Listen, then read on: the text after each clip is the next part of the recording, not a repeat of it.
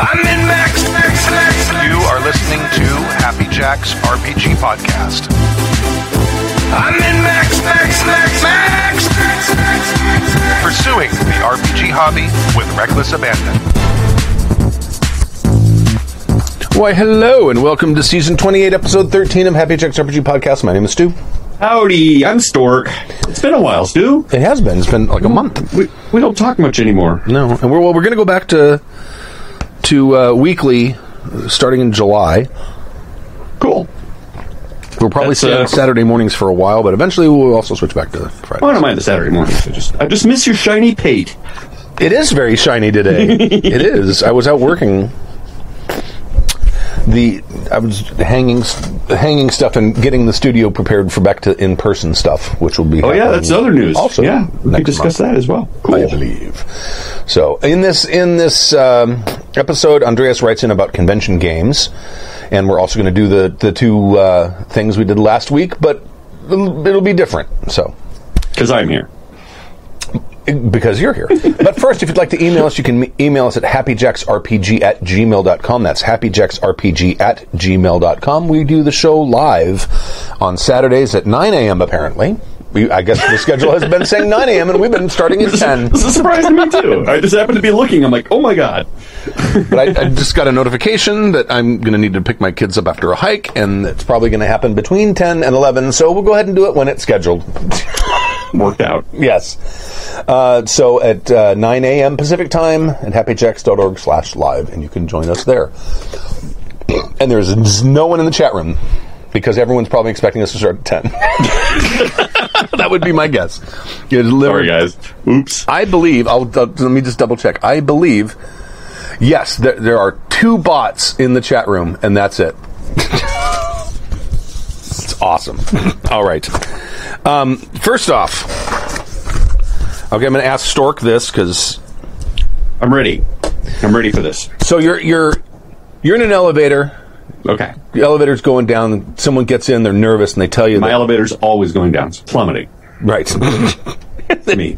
And the, someone gets in, they're like, I'm really nervous. I'm going to be GMing for this first time. Is there any advice you can give me? Because my game starts in a minute. Yes. You two say- things I would. Two things I would tell you. Okay. First of all, your players are your friends. They want to be entertained. They're not going to hate you. Don't be afraid. It's like going to an audition as an actor. The people on the other side of the table want to cast you. They want to be fans. Your players want to be want to enjoy your game. They're not going to hate you.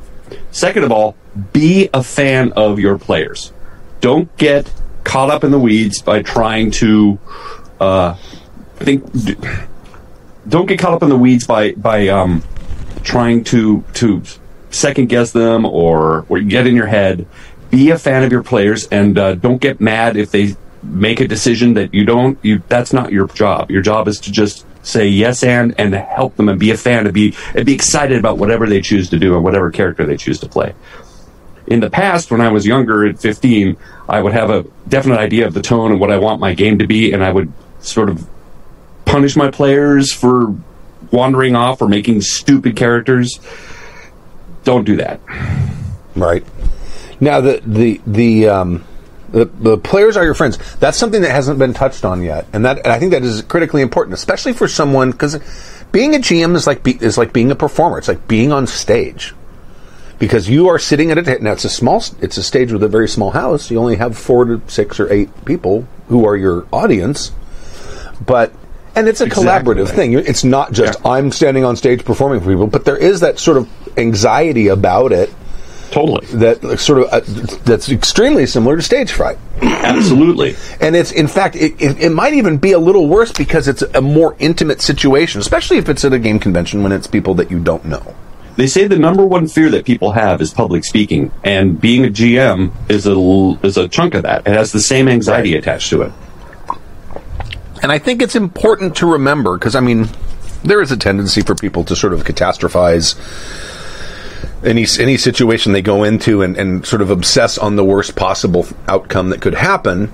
Um, and they also there's also a tendency for people to to sort of attribute um, not the the best motives to people. We tend to do that by default. More and more, I think, as as time goes on, we're we're getting more and more like that. And I think that it is important to remember that the people who are sitting down at the table are there to have a good time. Norm. And th- those people are extremely rare. And the, the, the, the, the chances of getting a whole table full of those people is ex- extremely remote. And it only takes one or two people who are like, no, I'm here to have fun, I'm here to have a good time, and contribute to the good time. And if you just have one or two of those people, all of a sudden that kind of dissipates the you must entertain me people, and it, it, it makes them less relevant. So, I mean, it, I think it is extremely important to remember that everyone is there to have fun, mm-hmm. and, and they're your friends. Right. This comes from this comes from actors auditioning. One of the biggest, hardest, most most artificial things in the world is going in for an audition because you basically walk into a room and there's a bunch of people sitting at a table with their arms crossed judging you right and then you have to you have to bring your best at that point. and what people and actors fail to remember is that the people on the other side of that table really want to cast you. They're, they don't want to be in this room any longer than they have to. It's an awkward situation for everybody. They're like, oh my god, these people are, you know, and they can smell the nerves. It starts to make them feel weird. It's it, it's weird for everybody, but there's right. no other way to do it. So the actor has to come in, and, and and the thing the actor has to remember is that the people on the other side of the table don't don't want to hate you. They actually want to cast you and, and move on with their lives. Yeah, they want to find they, the right person for every role and get the fuck out of there. They re- and they really do want you to succeed. They were like, "Oh God, I really wanted you to be good." So it's something to remember that the people on the other side of the table are not your enemies; they are your friends, and they really want to have a good time. And it can be it can apply to role playing as well, the role play games as well. The people on the other side of the table are not people that you need to attack, that you, you don't even need to impress. They just are there to have a good time. We're all there to tell a story and have fun, and it's not a competition. It's not, they're not there to judge you. They're not to. They don't hate you, and they're not going to sometimes you get the wrench thrower who's you know thinks it's fun to just sort of t- uh, you know upset the tables on you and stuff, but that's not always the case. Sometimes it comes from a player motivations. Sometimes it just comes from somebody being bored. But these people are there and they're your friends. Relax, you know. Um, there was another tick. There was another side note I was going to have with that with auditioning. It'll come to me in a bit, but um, yeah, that's that's it helps with the nerves. Oh, I remember what it is in some of the acting books I've read where nerves nerves come from a lot of different reasons. You know, when we get up on stage, you get nerves. You get a little bit of stage fright. Everybody gets our heart rates elevate. Your you know you start your eyes get wide. You you you can feel it, but uh, it can get crippling there are famous actors that have gone through that have been on stage their most of their life and all of a sudden they come down with stage fright and they can't it's crippling. And every actor every performer has had that happen whether you're in a rock band whether you're a folk musician whether you're an actor every performer has to deal with nerves. And one of the greatest things i read recently was about how you take the concept of nervousness and anxiety and you turn it into excitement. Mm-hmm. the same physiological responses happen from nervousness has happened to excitement. If you relabel those nerves as excited, suddenly you're not terrified anymore. You're excited to be on stage. Right. You're excited to perform. You're excited to GM. You're not nervous about it. It's just a simple relabel in your head. I'm not nervous. I'm excited. Right. And, and it will, it's, it like, will ch- it's a paradigm shift and it will change the way that you are now approaching it. Instead of being terrified, you're now excited to do what you're going to do. It's like, Channel it's like a racehorse. Like a race. Like, are they nervous that they're about to, to to go race, or are they excited to get out and, and run as fast as they can? It's, it's a simple two sides of the same. It sounds stupid, but if you just think of it as being excited instead of being nervous, it will erase all of that fear. Right, and I think that the the being a fan of your players, I think that is, um, I mean, and that's something we say a lot, but it is really, I mean, a core a core concept for for GMing in a way that makes you not a prick. It's really hard to do, especially when you have players that are being pricks or doing dickish things, or you're like, "Why are you ruining my tone? my delicately all this time plot. setting up a, right. a great creepy plot, and you've ruined it, you douchebag." and it's really hard. But you have to remember to be a fan. These this is their story. They want this is the one they want to tell. And right. I mean, at some point, you could have a discussion like, is this the you know I've, I've been setting up a, a dark somber tone and you know you made a guy that throws pies. Well, uh, you know do we want to change the tone of the of the game? Because that's not what i had set out you know? But that's a discussion to have later. You don't take it out on them in the middle of the game. Right. And I think the the I mean, I mean you have to remember or you should remember that the the the, the player characters are the protagonists of your story. And I mean, as a GM, you kind of need to think of it like you're reading a novel, not writing one, but reading one. It's like if you if you really, it's a, a, like a really good book. You always end up caring about the, the the protagonist in the story, right? And when they have when bad things happen to them, you feel bad for them. When good things happen to them, you feel happy. And it's it is critically important to have that kind of a mindset. Now, that's not to say let them let let the player characters do whatever they want, because you have you want to have an interesting and challenging story. So, I mean, if there's pitfalls and there's bad things that happen, you need to let those things happen. And, and you'll feel bad about it. You're like, oh man, I didn't. Or like like when I kill a character in a game in a in a in a campaign that's been going for a long, long time, I always feel bad about that because you know it's i not think you should yeah, I think uh, you know, and it, uh, unless it's unless it's a, someone who said, "Okay, I figured out my character's going to go out in a blaze of glory." You know what I mean? And that, that kind of situation where the whole thing is extremely well planned, but when it comes as a surprise, like your character got killed, and it's like, oh, I kind of feel bad. about Character, I like that character. Yeah. You know what I mean? I think it's also again another mind trick you should play with yourself. Is it's not as a GM, it's not your story, it's our story. You're just helping to facilitate it, and I think you need to remember that the story that you set out to tell is not your story anymore. I mean, Jib was always famous for saying, uh, "My plans pl- uh, hold up right up until the moment they make contact with the players." Right. And it's important to remember that it's not your story anymore. The minute that you release it into the wild and the players have interaction with, with it, it's our story now. And you need to let it go. You need to let it go and roll with whatever the players are doing. And that's when I say be a fan of your players. So, because instead of like hating your players for messing up your story, hating your players for messing up the tone, hating your players for not taking the plot clues that led to this awesome thing that you spent three weeks planning, be a fan of the choices that they're making anyway. And it's hard. It can be hard sometimes. You're like, damn it! I spent three weeks drawing out a wizard tower, developing the NPCs, and you guys went and left the town and went out into the woods, and I don't have anything planned. Damn it! But that's their choice, and it's you'll, you'll find if you relax and roll with what they have, everybody's going to have a much better time anyway. Exactly. And now, like I said, you can just now take your wizard tower and turn it into a underground mine, and they fund it in the woods. that planet can be used. It can always be used. I'm always a big fan of, a fan of repurposing stuff, but it's it's important to remember that it's not your story; it's ours. It's a collaborative story part telling. And so, in the middle, if you find your blood pressure rising, you start to get mad. Take a deep breath. Be a fan of your players, and remember that it's uh, you're all telling the story. It's not just yours. I know we say that a lot, and it's hard to remember. it is. I love, I love how my green can is look looking. Is that Lacroix? What is that? Yeah, it's a it's Oh, well, it's a long, It's a long. oh, Mm-hmm. key lime. Key lime. As Key opposed to regular lime. I don't, I don't know what a key lime is. They're I guess little. it opens doors. They're little tiny things. They're about that big. There's, There's a key, lime. pie. I don't know. Well, it's made out of key limes, but they're they're little. They're little tiny.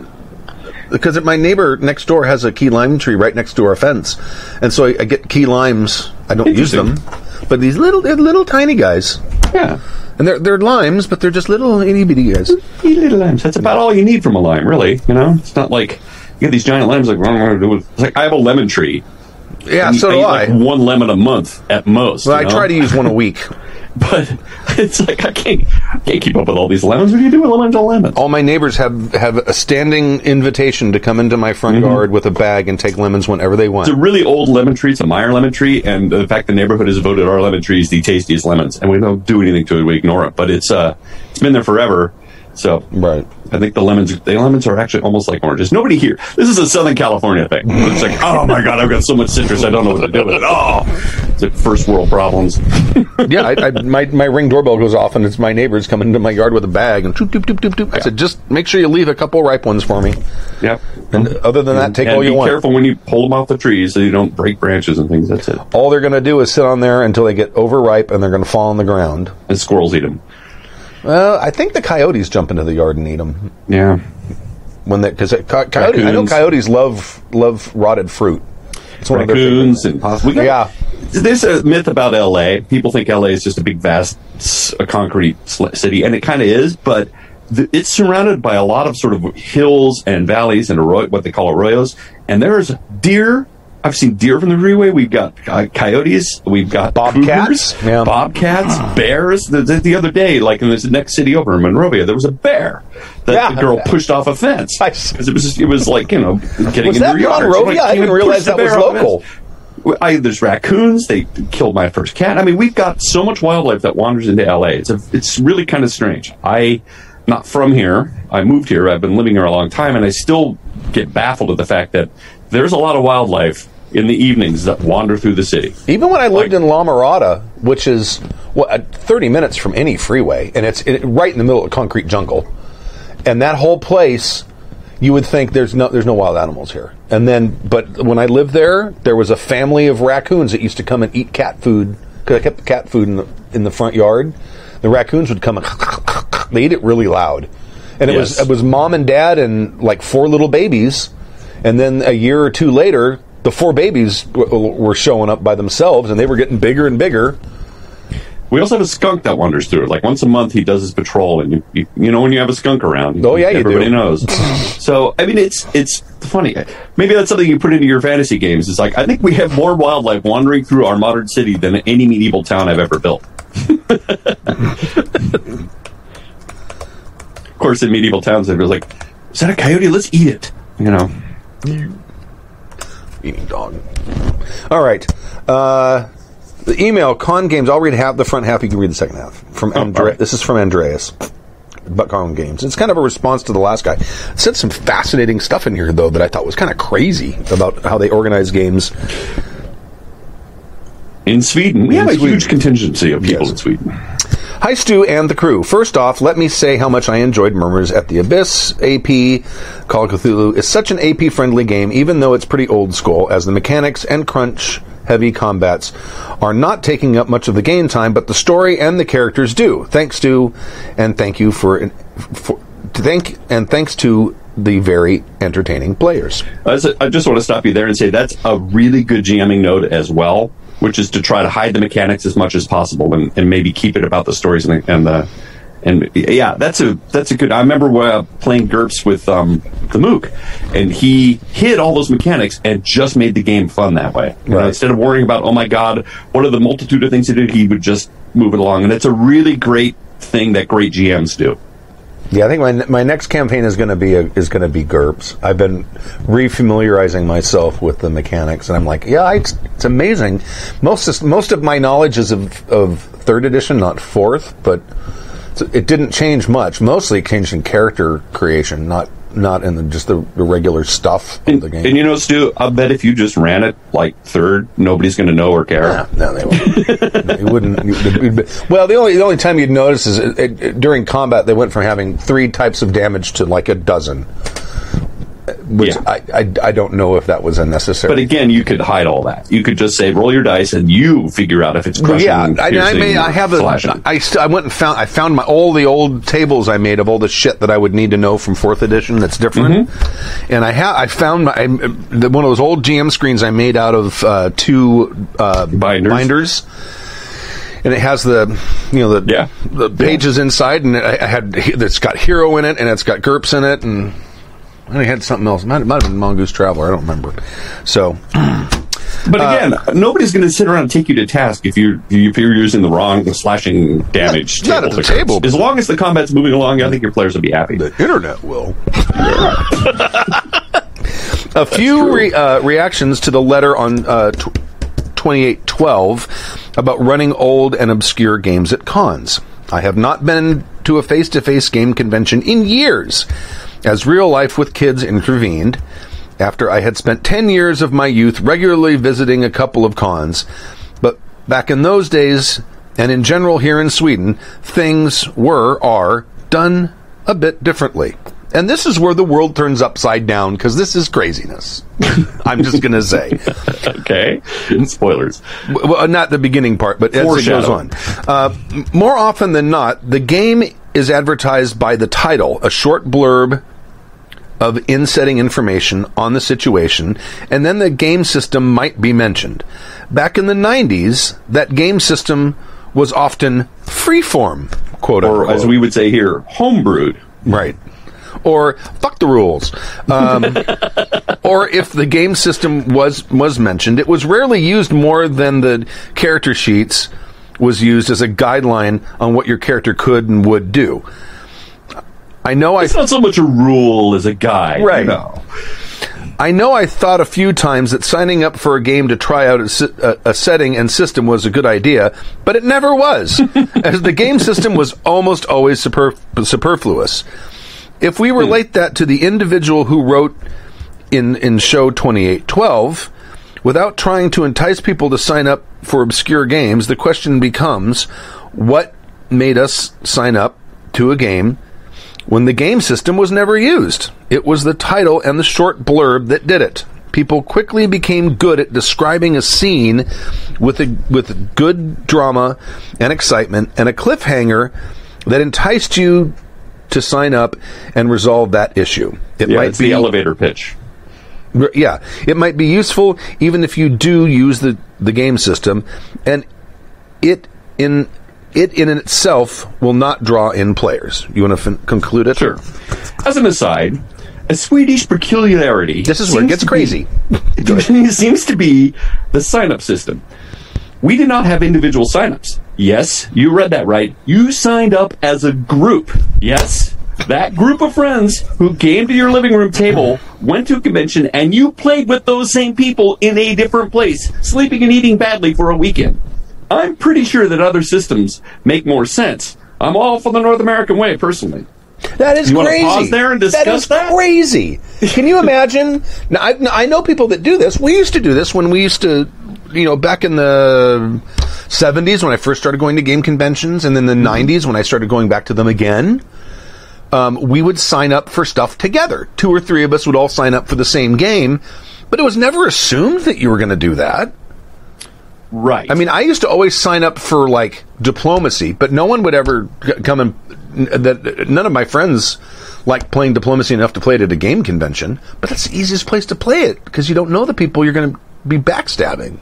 Well, I did find, like at our conventions, that a lot of the same Happy Jacks crew people and even people I would play with would sign up for my games. Right. Or sign up for our games. And so even though um, I maybe wasn't playing any game with them currently, I had played with them before, and now they were in my game at the convention. And I sort of felt, I, I think I've been on record as talking about it, like, I kind of want other people who aren't associated with the Right. to come in and try out a new system and so we can meet new people and you know i also sometimes want a gm for new people because it's a whole new experience a new vibe you know what i mean Exactly. Yeah. I mean, that. I mean, and, and the other thing is, I mean, one of the reasons that we go to the game conventions is to also spread the spread the word about Happy Jacks as well, and Mm-hmm. that helps when you have people who don't know about us signing up for games. right and like, if you so again in sweden if you show up with your old game crew you're all sitting down and somebody else is just so really all you're doing is just having a guest gm for a while you're not Right. nothing's changing you're not being exposed to new ways of play you're not really being exposed to a new system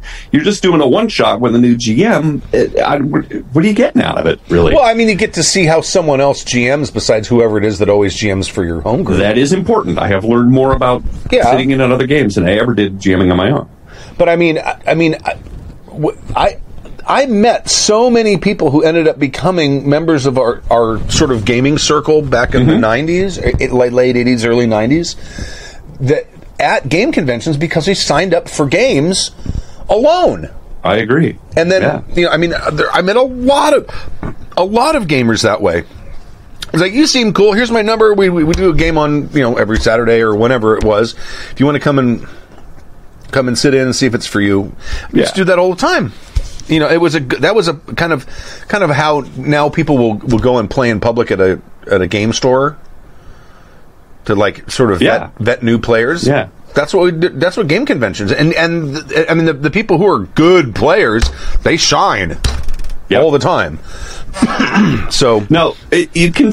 In the North America way, we can be circumvented again because, and uh, this has happened as we're touching upon, which is sometimes a group of two or three people will sign up for the same Yeah. game. Yeah. and so in this, they're ostensibly from the same gaming group, and all of a sudden they're in the same game together. And sometimes it's you know a father and son. Sometimes it's three friends that usually game together. Sometimes it's somebody who's uh, just doesn't want to be exposed to a brand new person. They're you know anxiety or whatever, so they want a company, uh, which I get.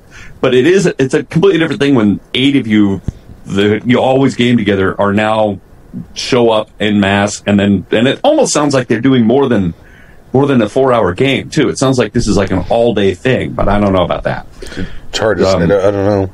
Yeah, that's the our convention is also just everything's done on a timely manner. Every game runs was it four hours, and then they you end and you move on and you either do another game or you're done for the day. You so so there's a schedule to keep as well, and you know, I, don't- I also think it is. I mean, our games also talk. There's an elevator blurb about what it's about, but um, I know that Jim also lists setting right next to it too. So if you're Stormbringer curious, you can go through and search by setting and find out all the Stormbringer games, or you can also just go through and find a uh, an elevator pitch that you like, and then look over and see what the system is. So there's a, a couple of different various various ways to pick a game um, in the North American way. Right. Right? Right. Exactly. All right. Let me end with a small rant. Can we please stop referring to games like software releases? Why on earth do we call it D&D 3.5 and M- Mongoose Traveller 2.0? It sounds ridiculous, and compared to software where a small minor release number or patch level will be very crucial, in game systems, it often matters far less. Can we not just call it third edition? The difference is more significant versus second and fourth. Surely, if you need to specify, why not say third edition revised? I bloody hate the 3.5 slash 1 underscore T at 180 games in my RPGs. End of rant. Uh, take a drink. I I know I need one. Cheers, Andreas. Kurt in Sweden. Kurt, I agree with you. And I also start getting really confused about it's like the Star Wars. It's like I don't know when you're talking about. Is it is it the first Star Wars or is it the prequel? Is it the for fuck's sake? Just call it D and D. It's D and D two ish. D and D three ish. Well, uh, it, that's not. That's I blame WotC because they came out with third edition, yeah, and then they came out with another third edition. yeah. Well, Remember? and then Pathfinder 'Cause there was the which took old- all that stuff and, Well, there was the old third edition, and then there was the new third edition, which people just started calling 3.5 right. because it wasn't fourth; it was still pretty much a very similar system, but they fixed some shit. And the Mongoose Traveller, though, they didn't really fix that much. They just sort of streamlined it and added a couple of things. It's still the uh, original. It's still very They changed Playable. They yeah, it, it is still a very similar system. They changed the way initiative works, a couple other things, but a couple of but couple most of of, things. most of it. I mean, yes, you can the, between the two, but it is it is a different edition, and there are, there are people that like for like Tappy prefers Mongoose, the first edition of Mongoose. I prefer the second edition of Mongoose because it seemed a little more streamlined to me. I prefer the first one myself. Do you? I really did. Um, What's it like to be wrong?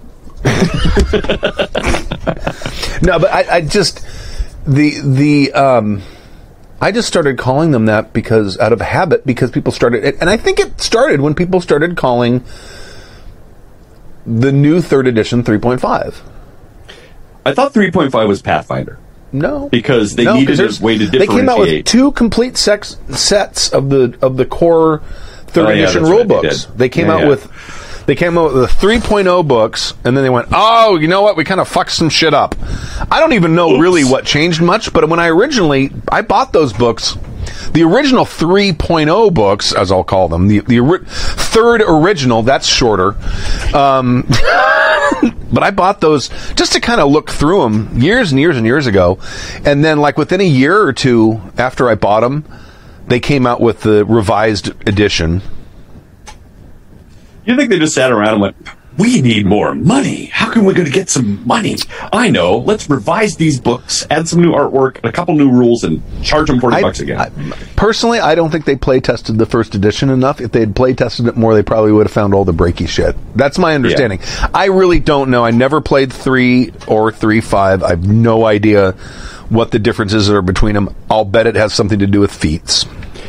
it I always think we're does. also he brings up a really good point about software. I think we're all really conditioned to knowing exactly what little thing is different, and you know, it comes at like I said, our, there's Star Wars analogy. It's the same with the movies. We're like, is this Star Wars prequels? Is it, you know, when you say number one, we're all conditioned in this world now to know exactly what niche this fits in. Uh, you know, before we can move on with our lives. Uh, he's right. What the fuck? Just relax. You're playing Mongoose Traveller. It's going to be fine. I'll tell you the rule that I'm using. It's not going to ruin your game for you. okay? well, it's, Just roll with it. I'm seeing people are referring to Dungeon World as 2.0 too. I just the, the the superfluous part is the point oh, except for D and D. When they came out with an edition that wasn't really that much different than the first one, they just fixed some shit.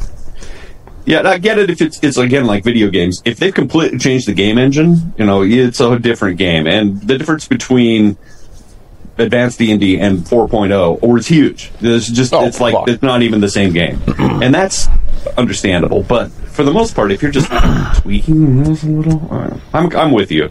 Just don't get hung up on the niche for God's sakes. Just it's the game. It's just going to be a game. I'm going to DM a game. You're going to have fun. If there's a rule that's going to happen, I'll tell you what it is. If there's something you want to do, ask me if that's like but just you don't get hung up. Oh, so it's 3.5 uh, and that and then Well, you do- sometimes it also leads I mean, you do want you do want to delineate between different editions of the You game, do. especially I'm if not it, saying that. especially if other material that comes out for it matters. Right. You know what I mean? Like if you I do. if you have if you change the way your monster stats work and we're suddenly you know one you know 1.0 D&D like modules will no longer give you the information you need to run the game in in third edition. No, I get it's that. it- I mean, it, it's important to know that because I mean, and, and players building their characters too will need to know you know, what spells to use, if whether they have you know what feats are available, and depending on which edition you're playing, some of those are not available in others. I get that, but we get so hung up on the label that we just forget to have fun. right. I, I think that's kind of Kurt's takeaway. It's my takeaway too. Um, Andreas, I'm sorry. Well, Andreas, Kurt. Kurt. That is, right. There's so many Kurts. there are. I think that's why he goes by Andreas. That would be my guess. Yeah. All right. All right. Thank you, Andreas Kurt, for the email. Is there anything Oh, you else? know what? He's calling himself Kurt because I think everyone is starting to call themselves Kurt. Oh, okay. I think that's what's going on. I feel like we missed something. Did we miss anything? No, we have world building. Initiative roll? We have world building to do now. Oh, that's right. That's the thing. Right. So what we're doing is, I'm, a- a- as people come in, every time a, a host comes in, I'm making them come up with something for um, for a fantasy world that at I some love point ideas. will. This is my favorite part of GMing. Isn't it? It's Coming It up. is fun. I I, love it. love this part. I love coming up with ideas, and I love it. And then I get so carried away in the details. That's the part I have the most fun with. And then, then the game's a letdown. I just spent three weeks in heaven doing maps and coming up with you know, hierarchies and you know, wizard schools, and now I got to run it. Ryan, That's not entirely true, but I, I enjoy the world building part of the most. Okay. What is so? So let me let me just, and th- this is going to get briefer and briefer as we go on as this thing as this document grows. But uh, last last time, Tappy came up with uh, Mariposa Grove, which was a a bunch of giant trees, sort of like sequoias, that uh, like create a sort of uh, gestalt sentience, and they drop pine cones on people to either chase them away or hurt them. And they also drop nuts that turn that turn into these sort of vine golems that go along and attack people who are who are uh, invading the forest. And it's not so much that they don't want anyone in the forest, but if you go in the forest with an axe, they're gonna you're gonna get the shit kicked out of you. Yeah, I was that- just that reading was- something recently on my news about um, how trees sort of communicate. There's a whole web of roots and fungus and stuff underground. And it's like if a, if another tree is sick or whatever, the trees around it respond very slowly, much like ant time. But there is a definite reaction between the trees around the sick tree over time, which scientists are just now beginning to figure out and why. Because there's a lot of stuff happening underground.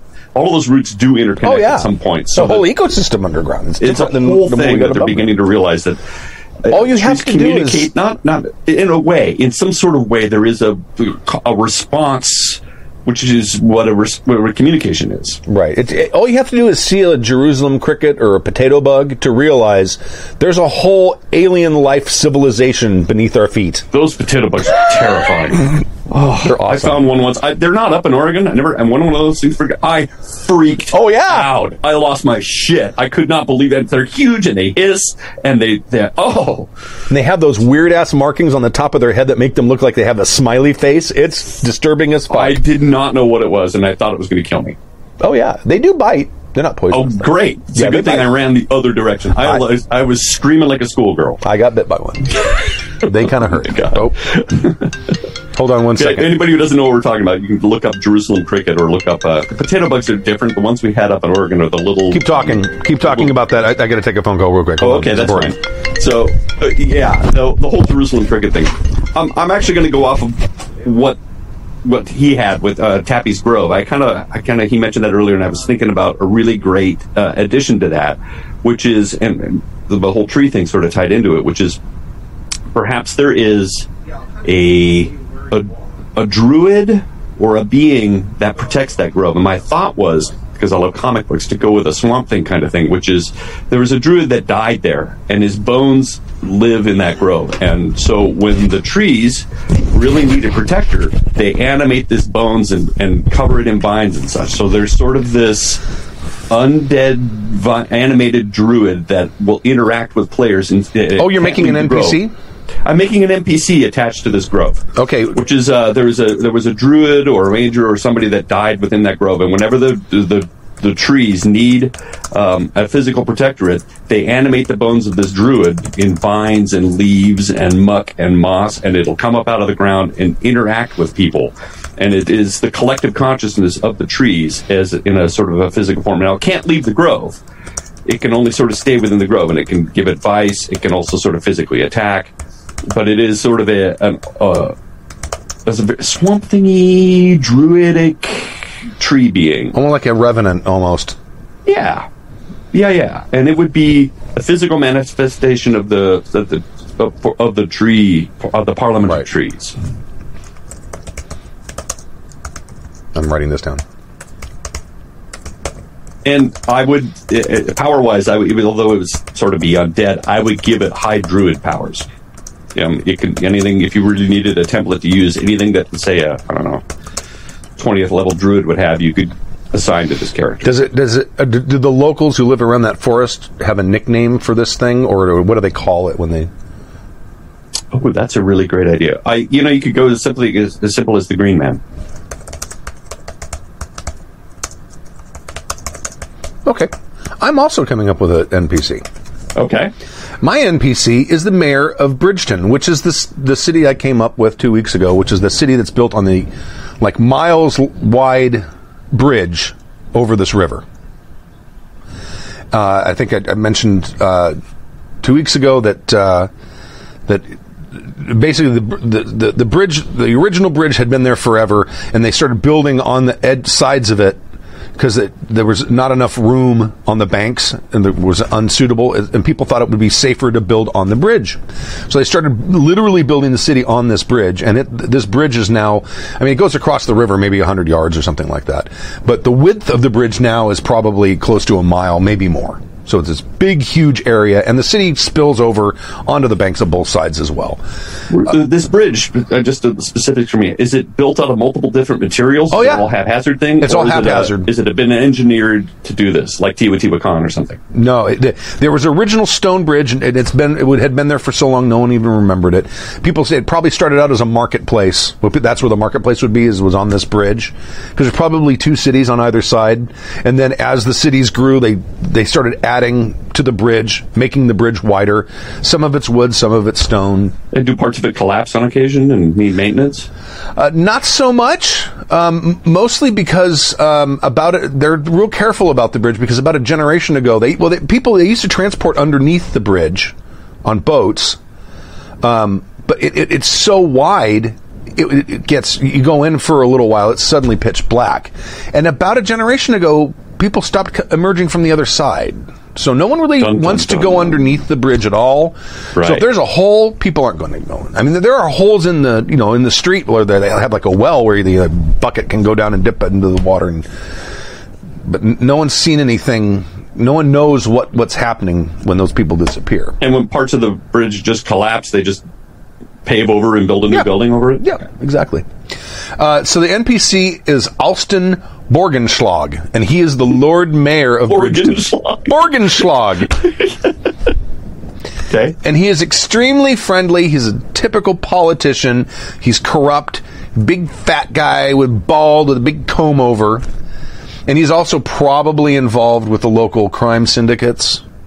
But he's a total typical glad-handing politician. He's like kisses the babies and.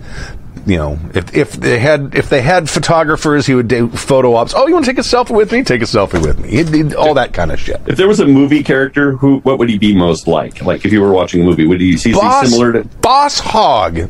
Not a movie character, but a, I mean, a Done. television character. I know exactly who this guy is now. Exactly. so, and he is the mayor, Lord Mayor. He's an appointed. He's not elected. He's Lord Mayor of Bridgeton. Got it. All right. And you did, and we have the Green Man who lives in. The, Yeah, we could call him the gardener. We can call him the caretaker. You know what? I like the gardener because that's Okay. that's almost yeah, it's almost more ominous because it seems so innocuous. yeah. Let's call the, call him the gardener. And I'm as I'm thinking about it, I the reason the reason he's there is he originally planted the grove and he died there, and so the trees have animated his they animate his skeleton and cover him with vines. But it's, his muscles are vines and sinew, and you know, so he's much like the sort of uh, the uh, golems that he's basically sort of like an uber golem kind Right. And the way I see him too is he's, is he's always he's sort of always attached to the ground. Whenever he takes a step, you know, the vines have to detach and then they reattach. and then they regrow into the right. And okay So it's but it's quickly, but it's like and it probably comes in not not just spreading from his, the bottom of his foot but probably from underground the roots come up as well right. He's got some mushrooms growing off of him. You know, there's a and uh, sometimes he's not there, and he just has to grow up out of the ground. And sometimes he's there the whole time. I mean, again, as, as a GM, you can you can gauge that if you want. I mean, he could be there the whole time, but I kind of like the idea of having a you know it's this, it's a big grove, and the, he's tends the trees and. Yeah, and he's a protectorate, and it's a physical way for the trees to interact with people. On top of dropping nuts on them. excellent okay all right Hope Tappy doesn't mind. I just like the I like that setting. and I kind of like that. I know like it's cool because you know I love rangers, and uh, if it's Oh, right. something in the wilderness, I'll go with it. Right. All right. So we're that's about it. Um, oh, Erica, there's a few people in the chat room. Hi, hello. Hi, we started early. Yeah, we started at nine because the schedule said nine, so we started at nine, and that's about it. I will go ahead and and close this out. Where's my soundboard? I'm gonna have to get a new iPad. My iPad's starting to get sketchy. I'm bummed. Planned obsolescence there, Stu. I know it's terrible. It's just like the human body. And I even got this cool little thing for it because it's on this little stand here that I Aw. can move around. And Uh, to be fair, you've had that be like fair. five years, oh maybe ten. this, this iPad, oh, I have no idea. This is a, I think this is a second generation iPad Air. It's the little mini mini one. It's a small one I'm going to say that because original old, the original iPad Airs were little, right? Yeah. It- and then they eventually made iPad Air the regular iPad size. But this is yeah, this is like the first or second generation iPad Air. I'm going to say it's like ten years old. Does that? that it might be fair, right? It might be. I'd, I'd, it, I'd, I'd have to figure it out. So it's probably about time. I think you got your money's worth. I, yeah, I'm sure I did. You never get your money's worth out of any Apple. All right, all right. It'd have to it'd have to work for 20 years. Although, it, it, if this thing is 10 years old, and it, it's possible it might, I don't know if the iPads that old, but if this is a very early iPad, if it is that old and it's still working as well as it is, even if it is on the fritz once in a while, that's pretty good. And most laptops don't last that long. Smash, smash cut to Stu spending the rest of his day looking up how old his iPad is. All right. Come on. Yep. Nope, wrong song. There we go. Pro- professional. Thank you for joining us for season 28, episode 13. Ish. Do we really need it? It could be, it Yeah, could be 13. 13.5. 13.0 of Happy Jacks RPG Podcast. My name is Stu. I'm Stork. And we'll see you next week for episode or season 28, episode 13.1. Uh, right here, uh, I think in two weeks on Saturday, Two weeks. maybe at 9 a.m. Pacific time. We'll see. We Thank- all look at the schedule too. Look look at the schedule. It's on the site. Right. And while you're there, watch some APs. There you go. Thank you for joining us. We'll see you next time. Bye. Hero